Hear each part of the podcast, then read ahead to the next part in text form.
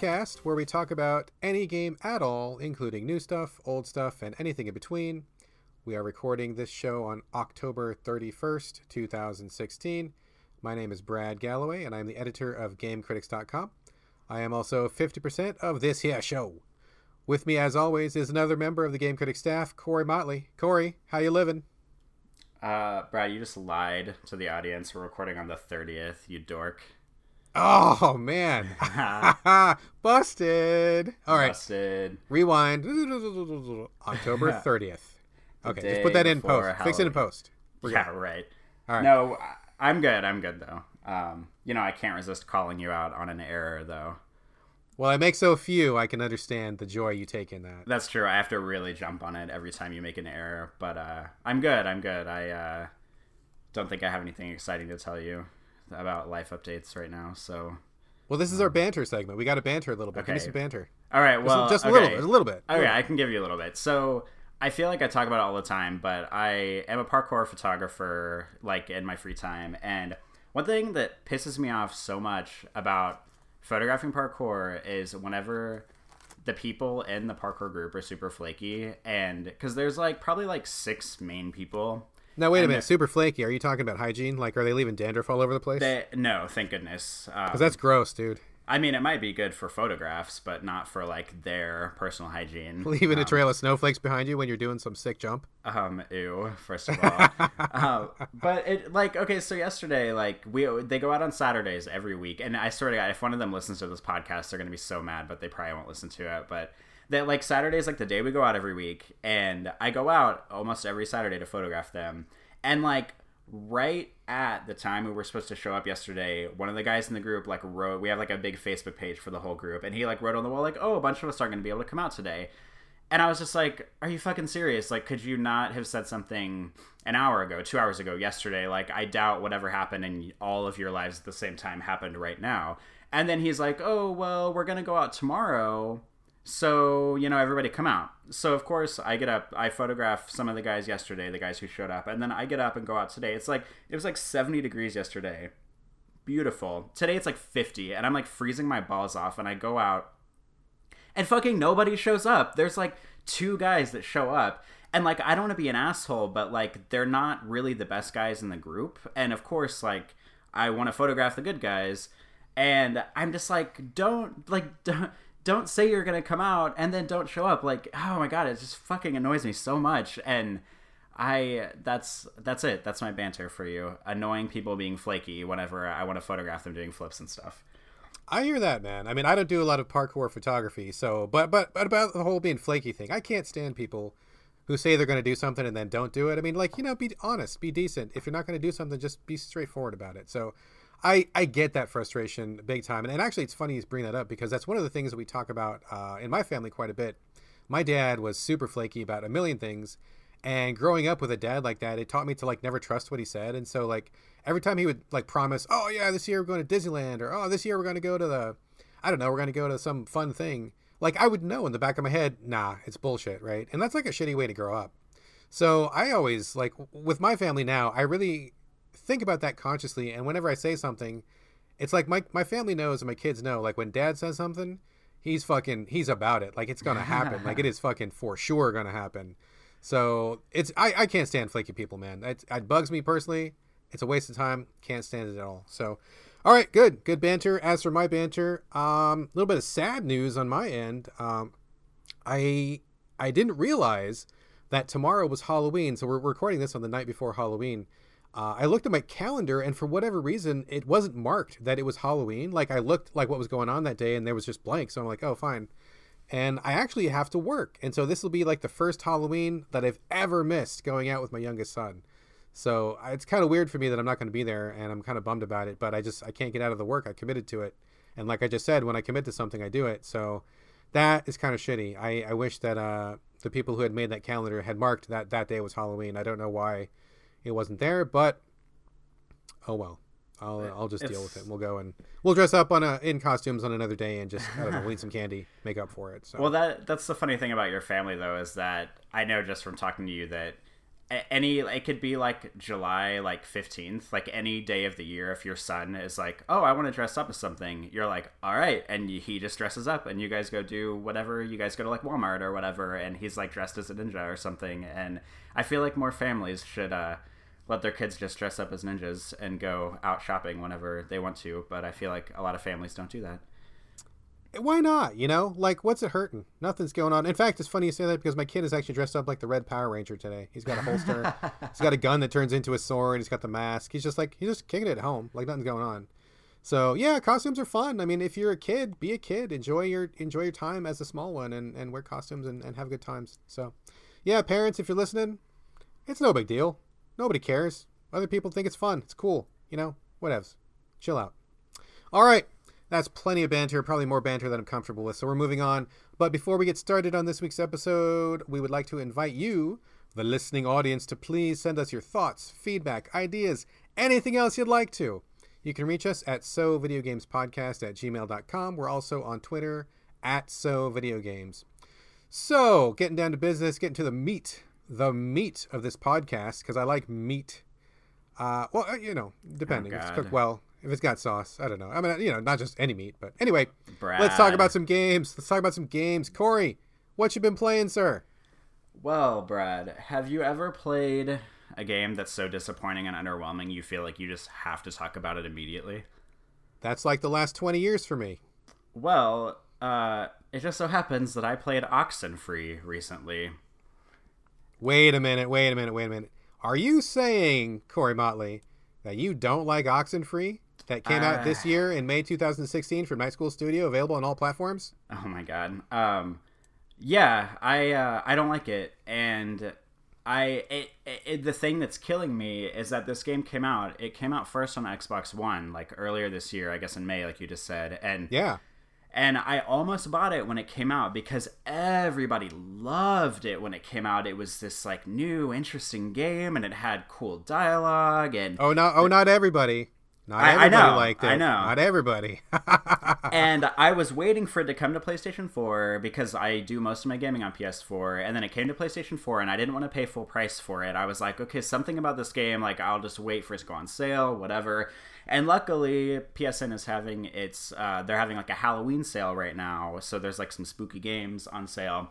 It went on sale on PS Plus for like twelve dollars, I think, and I thought, all right, twelve dollars, like perfect. I'll buy it. I'll play it. I'm interested in it. Everybody loved this game. High praise all around. It has like a 78 on Metacritic or something, and I fired it up, and and the first like five minutes of it, I knew that I was not going to like this game, and I was very disappointed because I thought I could trust the internet's popular opinion on this game being good, but I am just not into it. I uh, for for those listening who haven't played it or don't know about it, it is a game about four. Well, I guess it's no, it's like five or six. It's kind of irrelevant. It's a small group of juniors in high school who frequent this small island outside of their hometown, their like small hometown, and they like go, they like take a ferry to this island to throw parties and have fun and just like, you know, be high school kids. They like drink and stuff. And they go out for a party uh, to meet their friends out there for like a little camp out, and it turns very quickly into like a spooky ghost story. And you kind of get the sense that not everything on the island is as it normally is, and one of the an old woman who lived in a big mansion on the island has recently died, and the kids have this radio that opens up some kind of like interdimensional tear into like ghost territory, and the ghosts start possessing and haunting them. And from that description, it sounds totally up my alley because it sounds spooky, it sounds atmospheric, it sounds interesting. But let me tell you, for all the praise that the dialogue of this game is getting, because it's very, it's almost like a 2D walking simulator, because it's just you walking around, talking to your friends, trying to get to the bottom of the ghost story, and you use your radio every once in a while to like tune into a frequency to like summon the ghosts or make the ghosts go away or whatever. The dialogue is fucking awful. I do not understand why. Now, hang, now, hang, hang on, hang on. Let's let's let's focus on this for a moment because Eh, for people who don't remember when this game came out, the dialogue was basically what sold this game. Like Totally. like you said, it's kind of like a 2D walking simulator where there's not there's no combat. you just kind of walk around from environment to environment and like as you're walking like one of the big things was these characters are going to talk amongst themselves and so you're kind of like observing their chatter they're talking about like teenage things like the party they've been to their feelings and such and such and so like there was like a ton like the whole game is basically a platform to deliver the dialogue you're walking around and just listening to dialogue so if you don't like that dialogue as you don't and to be perfectly honest I hated that dialogue too. I hated this game. So if you don't like the dialogue, there's nothing else in here for you. Did you actually finish it, or how far did you get? And let's not maybe let's not maybe spoil it for people who haven't played, but but uh, how far did you make it, or, or, or tell us a bit more about your experience? I I did finish it. I wanted to make sure that I finished it because I knew from reading bits and pieces about it here and there that it wasn't a long game, and it's only about four ish hours long. But it feels like forty, right? I mean, it felt like it could not be over soon enough. And when it was finally over, I was very happy it was over. And I also, it's one of those games where I did not understand what the fuck happened whenever the game was over. Like, I thought that it was going to fill out into some, like, interesting resolution about the ghosts or whatever. And I think because I cared so little about all the characters and I wasn't invested in anyone, I just, like, don't know what the fuck happened at the end of the game. Like, like the main character you play as her name is Alex and she has blue hair and she she has like one of the kind of plot points is that her brother died in the past and like I, am gonna say spoiler alert because I don't care if you're worried about spoilers and you're listening. Fast forward like 15 seconds. At the end of the fucking game, her brother came back to life, and I got like a trophy for like bringing him back to life, and I didn't do anything in the game to make him come back to life, and all of a sudden he was just like back alive and the game congratulated me for it and i i'm guessing i got a trophy because it's possible to like not bring him back from the dead and i didn't understand how i did it but it's just like nothing makes any sense and the game was getting all this praise for the dialogue system and the only interesting thing that the dialogue in the game does is that the kind of the way it works is like you're walking around and player the other uh, npcs are talking at you and you use three of the four face buttons on the controller to give different dialogue uh, options back. I guess you can say like one of three things. The cool thing is that you can say nothing at all, which I went about 90% of the game without saying anything because the less dialogue in that game, the better because it's all so awful. Yeah. I didn't I didn't even want to say anything. And uh, but the the kind of cool thing is that if you don't say anything, the people just keep talking, which is cool because that's kind of how people act in real life. Like sometimes if you're talking to somebody or if you're in a group situation and you don't say anything, the other people just keep talking because silence makes people very uncomfortable.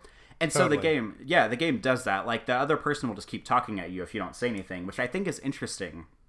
And I think that's like the only well done thing the game does as far as dialogue goes. But it's just like it, it kind of reminds me of uh, of oh my god, what is that game that came out earlier this year about that hipster photographer chick? Life is Strange. Um, Life is Strange, yeah. Yeah, uh-huh. it kind of because I only played like 15 minutes of Life is Strange, and the same thing happened to me in that game where like the dialogue was trying so hard to be like hip and cool and young and interesting that I but it felt like like a 40 year old wrote it who you know hasn't been to high school in 20 years and you know d- doesn't understand like what like hip lingo is and it's just so eye-rollingly obnoxious that i i stopped playing life is strange after like 15 minutes and this game reminds me of that because they all just say stupid shit and the like I was looking through Metacritic reviews and like everybody was talking about how great the voice acting is. The voice acting is fucking terrible. It sounds like a bunch of 35-year-olds trying to sound like 16-year-olds and it sounds like they recorded it like not because you're on like a spooky island and all of the audio coming through sounds like it was recorded in a booth and it obviously probably was but it just doesn't like the way they're speaking does not match yeah. them walking around or what they're doing. Yeah yeah yeah. I totally get you on that. I mean i think that uh the dialogue system is interesting because i don't think there's a lot of games that handle like a natural feeling conversation very well and i didn't like this game at all but I will say that in many of the sections, it did feel like two people were having like a pretty natural, normal conversation, which was kind of cool. And I actually did like the, the option of not being able to say anything, which was nice. But one of my big problems with this with this game is that it just doesn't feel very well developed. They leave so much open, and it's like one of those obnoxious games where they mistake like lack of specificity for something that's intriguing. It's just, it just feels like there's holes and it doesn't make a lot of sense and it doesn't really tie together. But more to the point, these conversations that these characters have, it doesn't match, like you said, what's going on. Like you're on an island, it's dark, it's scary. I don't want to spoil too much, but like there's some some really unsettling things happen. I mean, not unsettling to me, the player, because I was really bored. But if I was that character in the game, I would be totally freaked out by what happened. And yet they continue having these bullshit conversations about, oh, Becky called me and I really didn't like what she said to me. And then we went to the mall and I saw her there and it was really awkward. And I'm like, why are we talking about this? And in fact, there's this one, this one section I remember specifically. I think I even called it out in my review because I reviewed this at Game Critics where something really creepy, like super creepy happened. Like it was a really big event in the game. And in like the very next scene, the characters are talking about like what kind of birthday cake they had at their party. And it was like, why you guys aren't scared at all? Like you don't feel scared you're not doing anything that tells me you're frightened of the situation. It's like you're so wrapped up in having cool, natural feeling dialogue that you're, you're forgetting this is supposed to be a creepy game, a scary game. Like, and it just never came together for me. And when you get to the end, I mean, um, I'm just about to ask you what you think of the ending, but for me, the ending was like a total whiff. Um, there are there are sections that you can make a different choice. There's a couple different endings. So the ending that you got was not the ending that I got.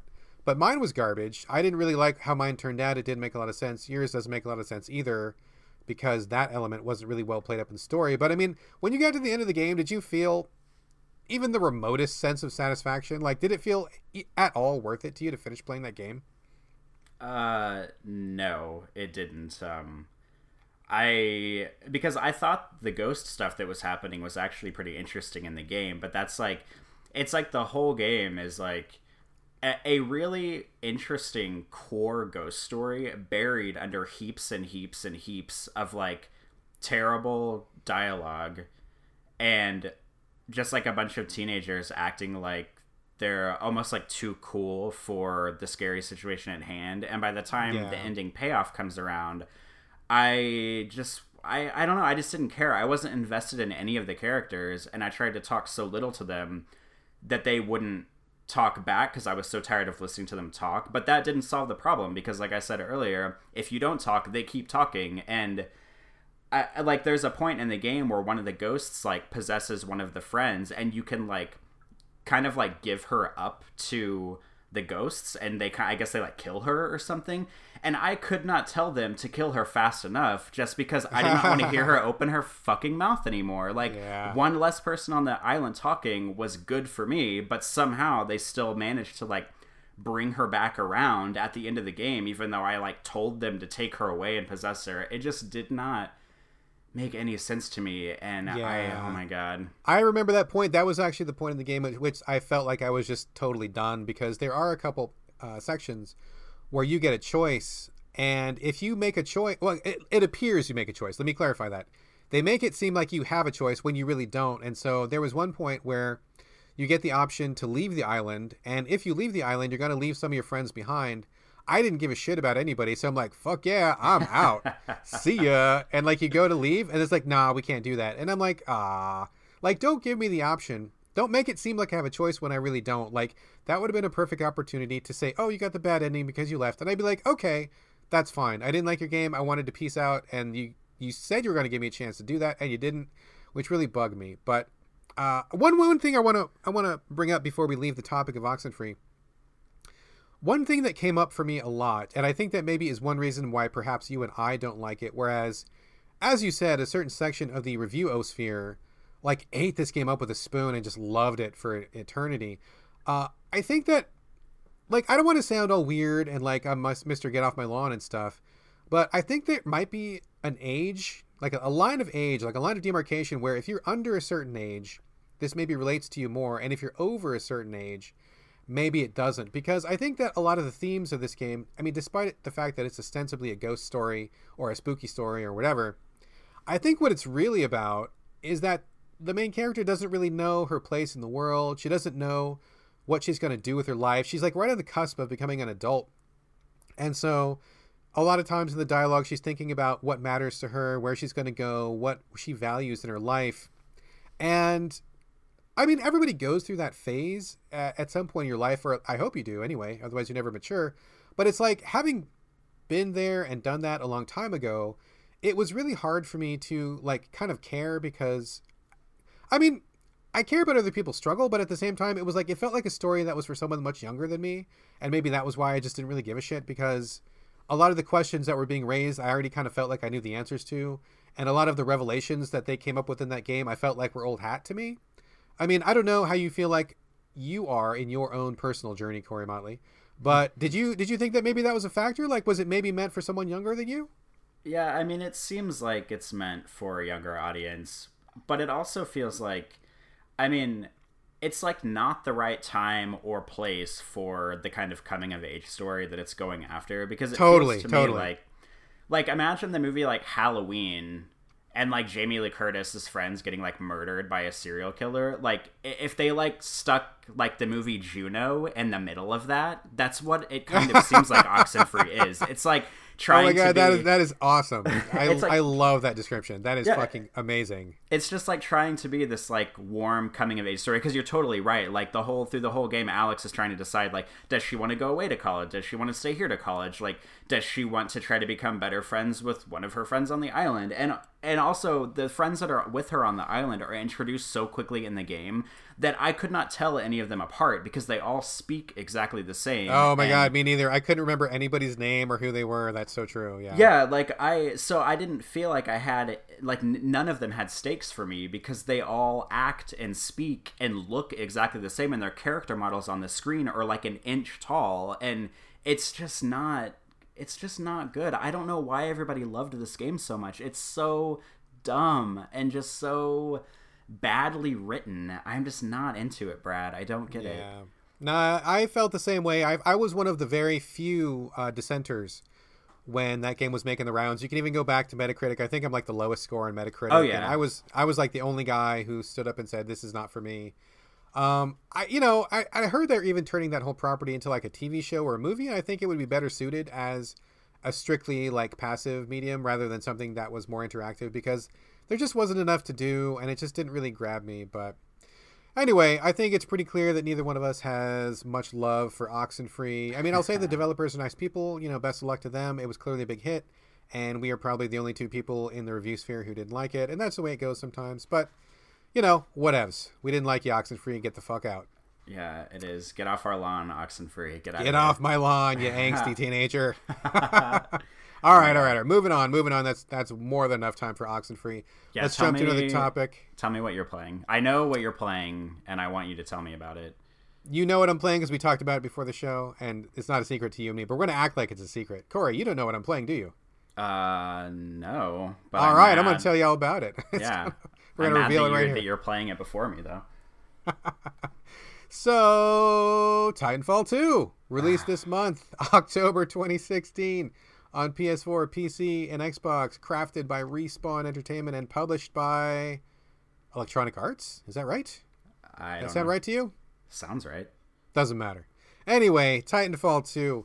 As you might guess, it's a sequel to Titanfall 1. Shocker. Uh, if for those of you who did not play Titanfall 1, it was basically online PvP where you start the game as a, a character called a pilot, where you have uh, wall running abilities, you're very mobile, uh, different loadouts. Starts out as being kind of a basic sci fi first person shooter, but the hook, as you may guess from the name Titanfall, is that you can call down these gigantic suits of armor or these giant mech suits. They come screaming in from like an orbital dropship, and they literally like fall on the battlefield. You hop in, continue the battle after you get armored up. That's what Titanfall was all about.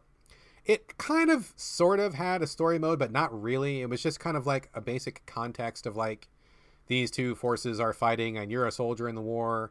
And you'd get like a little bit of dialogue before each battle but it not it didn't make sense. Like there was no real characters. You couldn't follow it.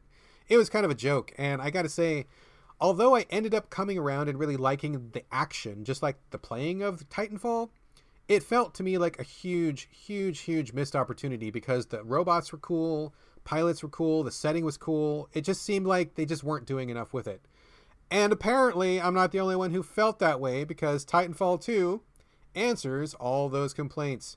The biggest new thing in Titanfall 2, I mean, it still brings the multiplayer online action uh, pretty similar to the last game, but the big add is that there's like a full on campaign now. There's a story, uh, you play a specifically scripted main character.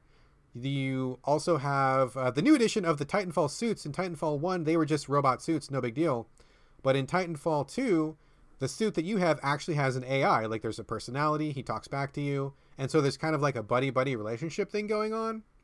Uh, so far, and I'm not very f- far into it. I would guess I'm maybe halfway through the campaign.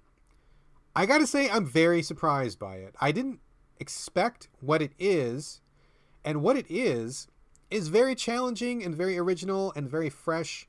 Instead of just having level after level of something that resembles the multiplayer, they have completely done something different and crafted a story about the enemies that you're after are doing all this weird experimentation.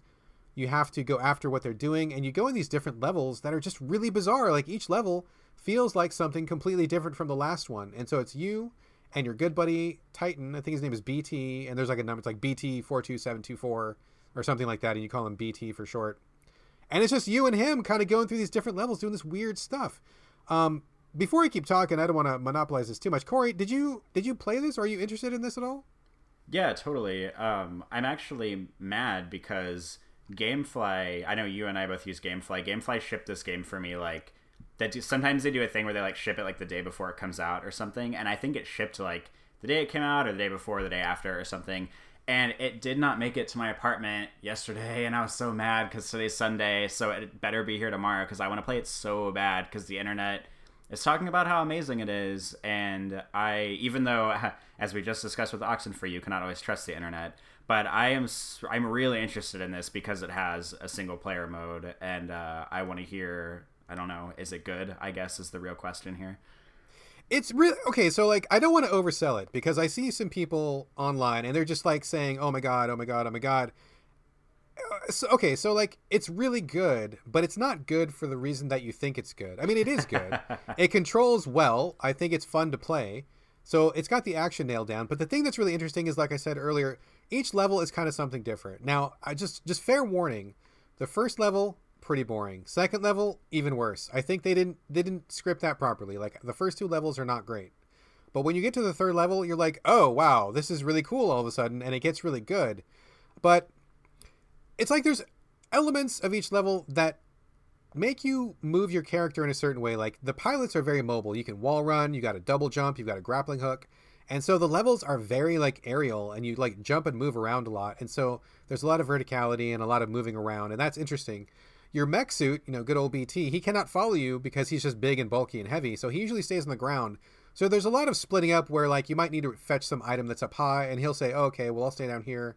Uh, pilot, you go up there and get that thing and then like you'll you'll look down, you'll see him fighting like the local wildlife or he'll just be kind of doing things on his own and you see him down there and then you're doing your thing up there and then you know you frequently get separated i mean that just happens spoiler and so you gotta like reunite but there's a unique mechanic to each one like in one level it's almost very portal-esque uh, if you if anybody's played portal when you're inside the testing facility how like each room is kind of constructed to be like a puzzle. That same thing kind of happens here where you're in a testing facility and each room is kind of constructed and like you can't tell like which way is up like the floor is the ceiling and the ceiling is the wall and like things are kind of moving around and it's really weird and mind-blowing and confusing. But it's cool like because you feel like it's it's fresh it's not just like a regular shooter level uh, the next level after that actually has some time travel mechanics and i was like oh my god this is crazy and i was really wondering how they were going to incorporate that in the rest of the game because it seemed like a big challenge but they don't they just let you do it for one level and then all of a sudden they're like okay we're done with time travel and i'm like wow that was really awesome like it was cool it was really really cool and they did some really cool things about it but it's like i couldn't imagine how they could have make it fresh for the rest of the campaign, and they don't. They're like, yeah, we're done. You did the time travel. It was cool, and we're moving on. And so I think that aspect of it is really what makes it good because it shows that they've been putting a lot of time and thought and effort into what they have you do and it, it doesn't become stale ever like it just it just keeps being fresh and you don't know what's coming around the corner so i honestly can't wait to get back to it to find out what is coming up next because i mean if if history serves it's going to be something that i don't expect which is really not expected. The unexpected is unexpected oh, when it came to Titanfall 2, right? Like I was I was thinking it was going to be your typical Call of Duty. You're the you're the last soldier, you've got your mech suit, uh, you know, super soldier against hordes of enemies, you save the day, you save the world, whatever. Um, and maybe that happens at the end, but that's not at all what it's been like so far. It's been very fresh and interesting. Now, I'm not saying that this makes me re-examine the human condition. It's not the best thing in the world. It's not Hemingway or whatever. But like it so far exceeds what I expected that I'm really having a good time with it, and I'm really really glad that respawn did the unexpected. I'm glad they went above and beyond with it because that to me like that makes it worth recommending all by itself. Okay, so one thing that is interesting about this whole thing is that uh, on the internet, on the Twitterverse, I see a lot of people comparing this game to Doom that came out earlier this year. And, Doom, really? Yeah, and and I think because there are at least from my feeds, what I've been seeing is a lot of people are like, "Oh, this this game is like Doom, but maybe better. And people are saying maybe because of how fast the movement is in it, but it actually does something with the speed and the agility of the character rather than just making the game fast. But I know you did not like Doom, so that presents, I don't know, like a an interesting situation for me because um, I loved Doom and you did not like it. Yeah, I was not a big fan of Doom. I felt like it was just it got really boring for me honestly. Like i felt like it was way too long and i was kind of into it for a while but after a few levels i was just like i'm just running around and shooting a lot of stuff that's moving really quickly and it did not offer much appeal to me. Um, so I'll, I'll, say that i think that in the campaign it, it runs fine and it's great and i love it. Uh, as far as the multiplayer goes maybe that's what they're talking about because the multiplayer is very fast. It's a lot faster than the first titanfall. Your character is more mobile. I feel like they they just physically move quicker. The Titans move quicker. But the thing that really speeds it up is that you don't have very much life. Whether you are in a Titan or whether you are just a pilot outside of a Titan, you fucking get killed so fast. Like when you're running around outside of the Titan, it's like whoever sees the other person is the winner. Like if I see you first, I will kill you first and you will not have time to react to it because you're dead. So it's like it's like whoever sees the other person first is the winner. And when you're in a Titan, despite the fact that you're this giant suit of metal that you would think would be heavily shielded, you get killed so fucking fast. And so, um, I'm not really sure how I feel about the multiplayer. I like the campaign a lot. I'm not sure about the multiplayer because I played a lot uh, of this uh, the multiplayer yesterday with Darren, Darren Foreman, who's also from Game Critics, and it just felt like one of those Spawn got killed. Spawn got killed. Spawn got killed. Spawn. Oh, I killed somebody. Got killed. Spawn. And it just kept going and going and going. It didn't give me that feeling of like being very tactical or really planning out my moves or being really sneaky or there were like no like surprise twists or come come from behind victories. It was just like dying, dying, dying, dying a lot. Now, granted, uh, I don't think that I have the best first person shooter skills. My my reflexes are definitely not as fast as they used to be and I I'm kind of wondering if maybe the game is just too fast for me because I just can't keep up with the you know those those young kids with their uh, young kid reflexes. But it, it felt like it moved too fast. I mean, at the very least, I feel like the Titans should live a little bit longer so that you can be more strategic and get more use out of them because it takes a while to save up enough uh, energy to call one down, and you know you can't just call them down at will. So it just it just is very fast moving, and I just felt like there wasn't a lot of um, it wasn't satisfying. Like I think a good comparison is if you look at Overwatch, which I really am a big fan of Overwatch quite a bit. When you're in Overwatch, if you pick one of the lighter characters, yeah, you'll get killed pretty quick in one or two shots. But you can play for a pretty good long time and not get killed if you're careful, if you know the map, if you're running around. I think it works out pretty well. And if you're a tanky character, you can live a lot longer. Like there's characters who can heal themselves or they have shields or something like that. And so I feel like even though I may get killed quickly in, in, in Overwatch, I still am on the field long enough to to enact a plan, to maybe get somebody a couple times, to do something to help my team out. Like it feels like I'm doing something positive or I'm achieving something before I get killed and then you respawn, whatever. But in Titanfall, I feel like that spawn and die cycle happens so quickly. I feel like nothing's really going on. Like I'm just I'm just throwing myself into a meat grinder and I'm not doing anything that feels very significant. So I fully admit like maybe it's just me, like maybe I'm not good enough or maybe I'm not fast enough to hang because my son really likes it a lot, who is 7 and he's got you know the seven year old reflexes. He's really good at Titanfall too.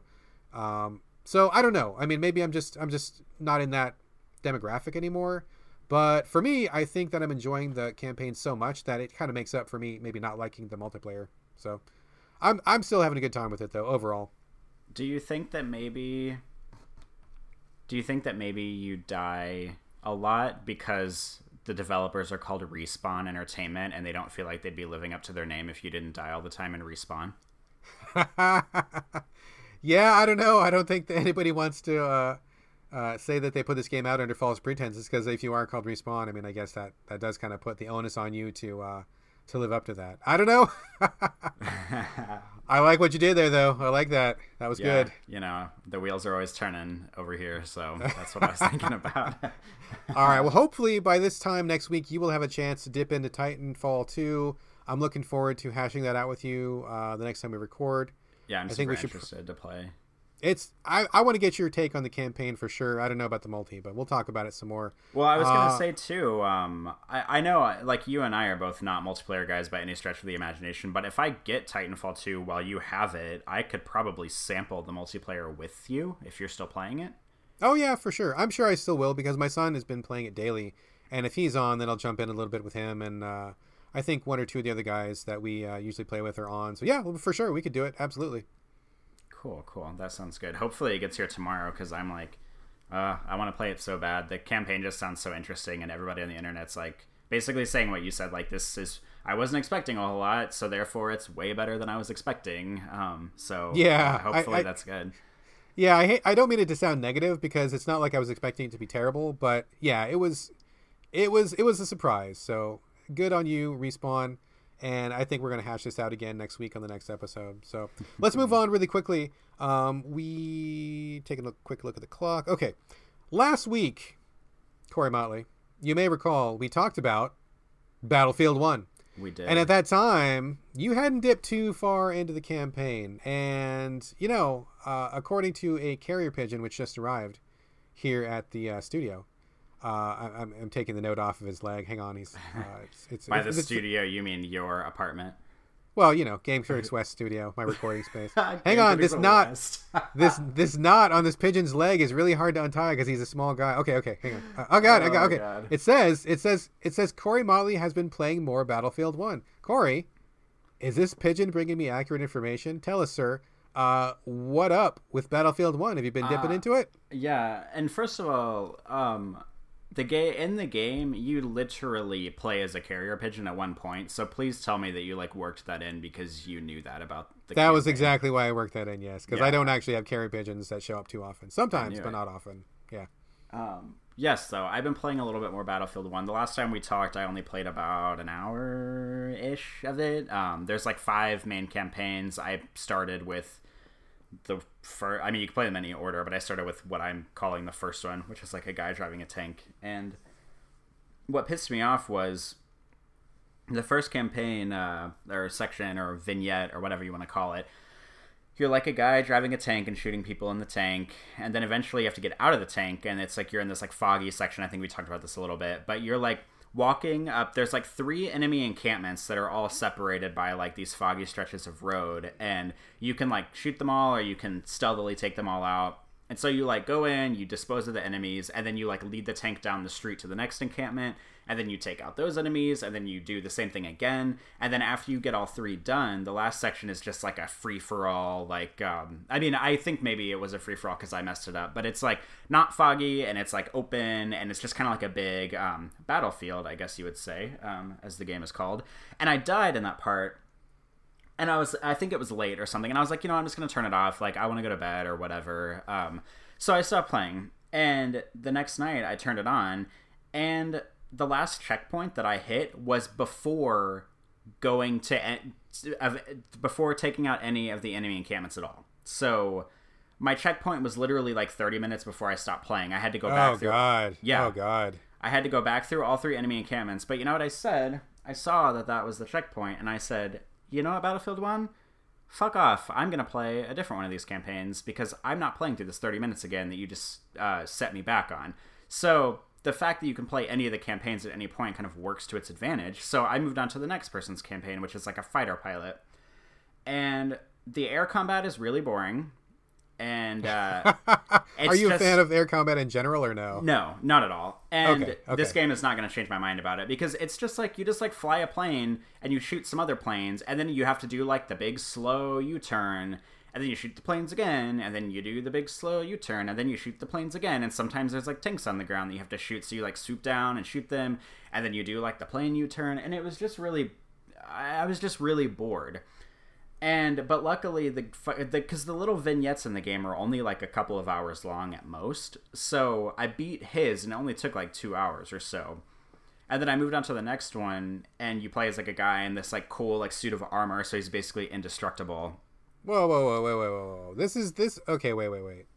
You just said a guy in a big suit of armor, and this is Battlefield One, which correct me if I'm wrong, is about World War One. Now, It may is. I am no historian, sir. I am not an expert on on World War One, but I don't remember anybody walking around in armored suits. Is that a thing? Was that a thing that Uh, happened back then? Well, he's like in Italy, so I don't know if it's like an Italian thing. If they like, Italian Gundam? I don't remember that I, in World War One. I don't One. know, but he has like this, like all these like armor plates on, and like a big machine gun, and he can basically like take a lot of damage because it's like having just like a giant suit of armor. I have no idea how realistic this is. It's probably not realistic at all in any way, shape, or form.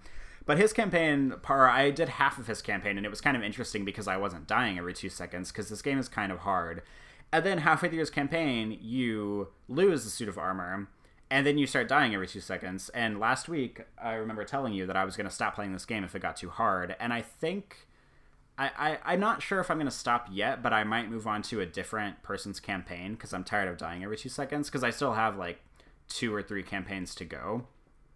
Um, but I I'm just not really feeling it that much. Like every once in a while, it does interesting things. Like the suit of armor thing is interesting, but then after he takes the suit of armor off, it's just like you fighting on a battlefield. And I know you know I know the game's called Battlefield and everything, but it's just Yeah. like you fighting and you die and like three bullets. And I mean you have regenerating health, which I know everybody in World War One did. But it takes like a little while to like get your health like regenerating and like the part that I died on last night there's just like no cover anywhere it's just like these kind of flat like it's like almost trenches but they're not quite trenches because it's like kind of flat it's like hills a little bit and I'm getting shot at from like four different angles and there's like nowhere for me to go like I can't like duck anywhere there's no cover and so I die and I was just like you know what I'm gonna turn this off because I don't really feel like playing it and uh, if Titanfall 2 gets to my apartment tomorrow, I guarantee you I am not going to play Battlefield 1 anymore. Um, I might play it a little bit tonight because I don't really have anything else to do. But uh, I'm just not, I'm just really not feeling it. I mean, it just feels like another game where you shoot people. And I mean, sometimes that's fine, but sometimes it's not. Well, and to tell you the truth, man, there's a lot of good games out right now. I mean, I don't know what's in your backlog or what you're looking forward to, but there is a shitload out right now. I've got way more games than I can play and a lot that I'm pretty excited about. So, I mean, whenever I hear somebody saying, "Yeah, I'm just playing it. It's just like an okay thing." I mean, I, I get that not everybody is a reviewer. Like, not everybody has a shitload of games laying around, and if that's your one game, you're gonna play it, and that's cool. Because I've I've been that guy. Like, you know, when I was younger, I you know would buy my one game and play it to you know completion over and over and over because that's all you had but but if you have options if you have steam where you're buying games for a quarter if you're, you're buying stuff on psn sale or something there's a lot of stuff out there right now and it seems a shame to spend some time on a game if you're not loving it you know like i mean i i, I don't think that games have to be like you know awesomely amazing from start to finish i mean it'd be great if they were but if it's a game where you're just like eh I guess I'll play this because I got nothing else, I suppose. I mean, that to me sounds like, eh, maybe we should move on. If Titanfall does show up tomorrow, I say, I say bag it and uh, get in, get an old BT and start shooting some dudes. I will probably do that. I don't know. I might play a little bit more tonight just because I don't really have a whole lot else to play at the moment. Um, You know what though? Didn't you tell me last week, if uh, memory serves, you said that one of the campaigns featured a woman and she was like, uh, like an Arab woman or something like that? Yeah, and I need to do her justice and play her campaign because I feel bad because I like bitched about how the campaign's like mostly white men and then I haven't played hers yet. But on the map, they position hers at the end, so it kind of like gives you the faux idea that her campaign is the last one, even though the vignettes have nothing to do with each other, despite the fact it's just they're all during uh, World War One. But I've been playing them kind of in order that they're listed on the map, and hers is last. Um, so maybe I should just skip to hers and try it tonight and see how it goes because I am interested in playing hers. I just haven't gotten to it because I'm kind of playing them in the order that I feel like the game wants me to play them in. Maybe. Yeah, man. Fuck that stuff and jump ahead. I mean, if that's the most interesting thing, just like just get that and see how they handle that. I'd be very curious, not only to have a female character in a Battlefield game, but someone of Arabic descent. I mean, I'd be really curious to see how they handle that. But uh, let us know how that goes. We will check back in with you next week. Um, I think we've got time to cover just one more game on the show before we need to bail. And I haven't had a lot of time this week to play games, so this one's going to be on you, Corey. I've heard that you picked up a title on PSN sale recently called Asemblance. Now, I don't know very much about it except that I think it's like a kind of first person spooky game or something like that. Corey, uh, Asemblance, what the hell? What's going on? Tell us. Yeah, let's talk about it. So, I like earlier, like I said, with the Oxenfree, um, Asemblance is on the same PSN sale. Like I opened up the PSN sale page and um, I saw the cover of it, and or I guess it's just like the name, and there's like a picture of a butterfly, and I clicked on it because I was like, oh, let's see what this is, and I, I had never heard of it before, and the description was like a first person psychological thriller and i was like all right i'm sold and it was only like seven or eight dollars or something like that so yeah, I those are, those are your jam man that's what you're known for dude yeah it's like right up my alley so i downloaded it and almost played it like immediately that night i, I just played it a few nights ago and and it is like for a game that I've never heard of. I don't even know. I should probably looked up who developed it. I don't even know who made it. But um, I mean, I don't. It's nobody that I recognize. I don't know anything about the game. But it it actually started off really interesting. Um, the game is about. It's a first person thriller about a person. I don't even. I think it's a man. Um, who is working for this research institute who ba- who kind of makes like a it's kind of like I know when we talk about the holosuite and the holodeck and from Star Trek. Uh, oh, did you ever figure that ago. out? Do we have an no, update on that? I do not have an update on it, but I will say that this is very similar. It's like a they have like a holosuite that sort of it's like the main character's memories. It's like different. It's like one of them is his office, one of them is his apartment, and one of them is like a park that I think he used to go to. And you can go, you can like call up the holographic memory and go into them, and it's sort of like a puzzle game of you're trying to like piece together like what happened with him, what happened. Wait, wait, wait, his... wait! I'm getting kind of lost here. So wait a minute. Sorry. Oh, so you're a guy. You're a guy. Oh, it's no no fault of your own. I'm just trying to make this make sense in my head.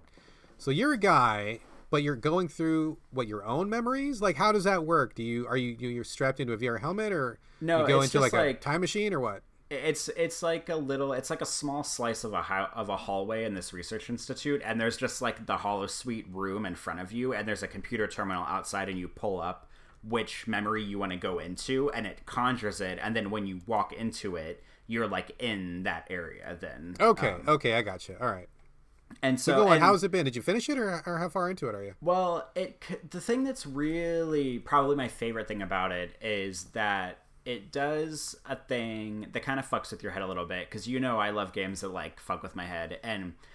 It, it, the game has different endings, and you kind of have to unlock them one at a time. But you, but if you're not clever enough, you won't realize it has different endings. So, like once you get the first ending, the game actually kind of ends and it goes back to the title screen and then you can select continue or if you think the game is over you can just stop playing it because it's i mean it is possible that you could think the game is over because most games don't go back to the title screen unless the game is over. Um, but if you select continue you basically respawn right where you started at the at, from the last ending and you can keep exploring the research center and the memories further and you can unlock the next ending and then you can unlock the i think there's only three or four and then you can unlock the final ending and so i thought that was interesting first of all because i was like oh the game's over. That was kind of underwhelming. But really like you know you pull the layers back and you can keep playing it to you know to unlock more secrets. But the thing that really pissed me off was in order to get the last ending and first of all i'm not smart enough to get these endings. I think i got two on my own and then i had to like go to the internet to find the third and fourth ones because sure, i just sure. i had no idea what to do because because you're a normal human being who has a life. Yeah i get it man. Yeah and it's like it's very it's kind of like an, a very obtuse puzzle. Um and the last one just really pissed me off because it's one of those things where the puzzle is so obtuse it reminds me of pt which you did you ever play pt I still have it on my PS4. I have not played it yet because I'm chicken shit. I'm too scared to play it, but I will play it someday. well, PT is very scary, but it does a thing at the end where like, and this was like legendary whenever it came out, where at the end of PT, like the way to finish the game, the puzzle is so ridiculous and obtuse that like even whenever you had a when you were like watching youtube videos of people completing it or like reading walkthroughs it was still hard to solve it and that's exactly how Asemblance is like in order to get the last ending, you have to like go into the apartment memory and wait a full minute for the clock to strike a certain number, and then you have to like open this drawer and then wait another minute, and then like 16 seconds after the last minute, you have to like run back to the bedroom and like look through this hole in the wall. And there's supposed to be like a portrait that appears where the hole was. And I was like literally watching a YouTube video and like playing along with it. And I tried it like four or five times and I could not time it correctly to get the portrait to show up to get like the final like real ending. And I was like, are you fucking serious, game? Like, I was really liking you up until like the 98th percent and because your last puzzle is so stupid and so obtuse and so ridiculous that I'm just like tired of playing you and I turned it off and I haven't turned it back on, nor will I probably ever. I'm just like, why? Like, I just feel like now, now that like PT came out and it had like a really obtuse puzzle and I feel like now developers are just like one upping each other and these like first person thrillers where they're like, ooh, how obtuse can we make our puzzle? Like, you know, oh, stare at the ceiling for a minute, stare at the ground, look at this lamp, spin around four times, jump up and down, and then go back to the bedroom. And it's just like, can we not just make like a little more simpler of a puzzle? Like, it just really did not sit well with me not being able to finish the game. And it's just frustrating and i feel like i shouldn't have to do this really dumb obtuse puzzle to unlock the last ending whenever i know exactly what to do i just am not triggering it on the split second that the game wants me to trigger it on and it's just really frustrating uh, you know it's interesting you bring that up because uh, that's kind of an issue that's been coming up for me uh, in the last couple years maybe. You know life is busy. As you get older life gets busier especially if you have kids or you have like multiple obligations. And i've, I've noticed this trend in indie games mostly in indie games um, where like some games are fun and they have a story and they present it to you and there's challenges or puzzles and you get past those and they're well designed and then you have a good experience and they're done. And then there are like the indie games for like lonely people where like you don't have much in your life you don't got a lot going on so you need things to fill up those hours and so these games come out which like are only solvable by people who have like no life. Like you know, like like you said, like that kind of thing where you just it's like challenge, you know, like you just have to spend so much time working on these puzzles. You get a piece of paper out and a pencil, and then you got to go online to the wiki, and then you got to watch a video, and then you're going on Reddit and you're comparing notes with people, and then you like got a you know a formula going, and then you got the math going, and it's like, dude, like I I, I am not down for that kind of game. Like, if you want to make a game for me, and I'm not saying that's an invalid game, like, it, that's fine if you want that kind of experience. Clearly, some people do. Some people like that. Uh, for me, it's like anathema. I just can't stand it where it's taking up too much of my time and too much of my energy. And when I play games, I want to have fun. Not that a game to be fun needs to be like to give me everything on a plate and to just carry me from the start to the end, but like, you know, be reasonable, you know? Like, let's, uh, just make it so that you can get through it without having to do like all this online research and it's just it's just those kind of games just really wear me out and they burn me out and if i get to one of those i usually quit before the end because i just don't want to put out that much effort. Yeah and i totally get that because one it, it, well, the thing that annoys me about games like like Asemblance and pt2 is like there's nowhere in Asemblance that gives you the impression in any way shape or form that the last puzzle has to be solved in a certain way that it does. So it's like literally you just have to fuck around until you figure out the solution or you have to go online to find it and i think that's just not the right thing to do if you're trying to craft a game for someone unless you're specifically making a game for those people who have the time in their day to play this game for hours and figure out what the fuck to do to solve it and i just i'm just not it's just not what i'm here for you know yeah, I agree. Any game that makes me go to the internet to solve it is is a bad game to me. I mean, some people disagree, but for me, I'm out. So it sounds like we're kind of in agreement on that one. It sounds interesting though. I may still check it out. I think uh, I'm pretty sure I picked it up on sale because it was only a couple bucks. Uh, if nothing else, maybe I'll just dip into it and get a taste for what what it does. I, yeah. do, I do not think that I will be uh, going through that that nonsense that you described though. and I think you should try it. And it's not. I mean, it's billed as like a first person psychological thriller game, but it's really not scary. I mean, there's no. It's a it's atmospheric, but there's no like jump scares or you know like monsters or anything. It's just kind of like a psychological exploration game. So i mean i know you're not into horror games and it's so it's not scary so don't be worried about that if you play it but you should try it at least. It's only like a couple of hours long too so it's not a long game at all. Okay cool cool. Short games are definitely my jam so that sounds good um, all right. Uh, I don't know if the listeners can pick up, but we seem to have some kind of internet troubles right now. I think we would be wise to wrap up the show before the whole thing goes kaput. And I think we've pretty much covered our topics. So I think this is going to do it for this installment of the So Video Games podcast. Thank you very much for listening. And as always, please send your thoughts, feedback, ideas, anything else you'd like. You can reach us at So Video Games Podcast at gmail.com. We are also on Twitter at So Video Games. So, bye from Brad. And bye from Corey. And we'll catch you next week.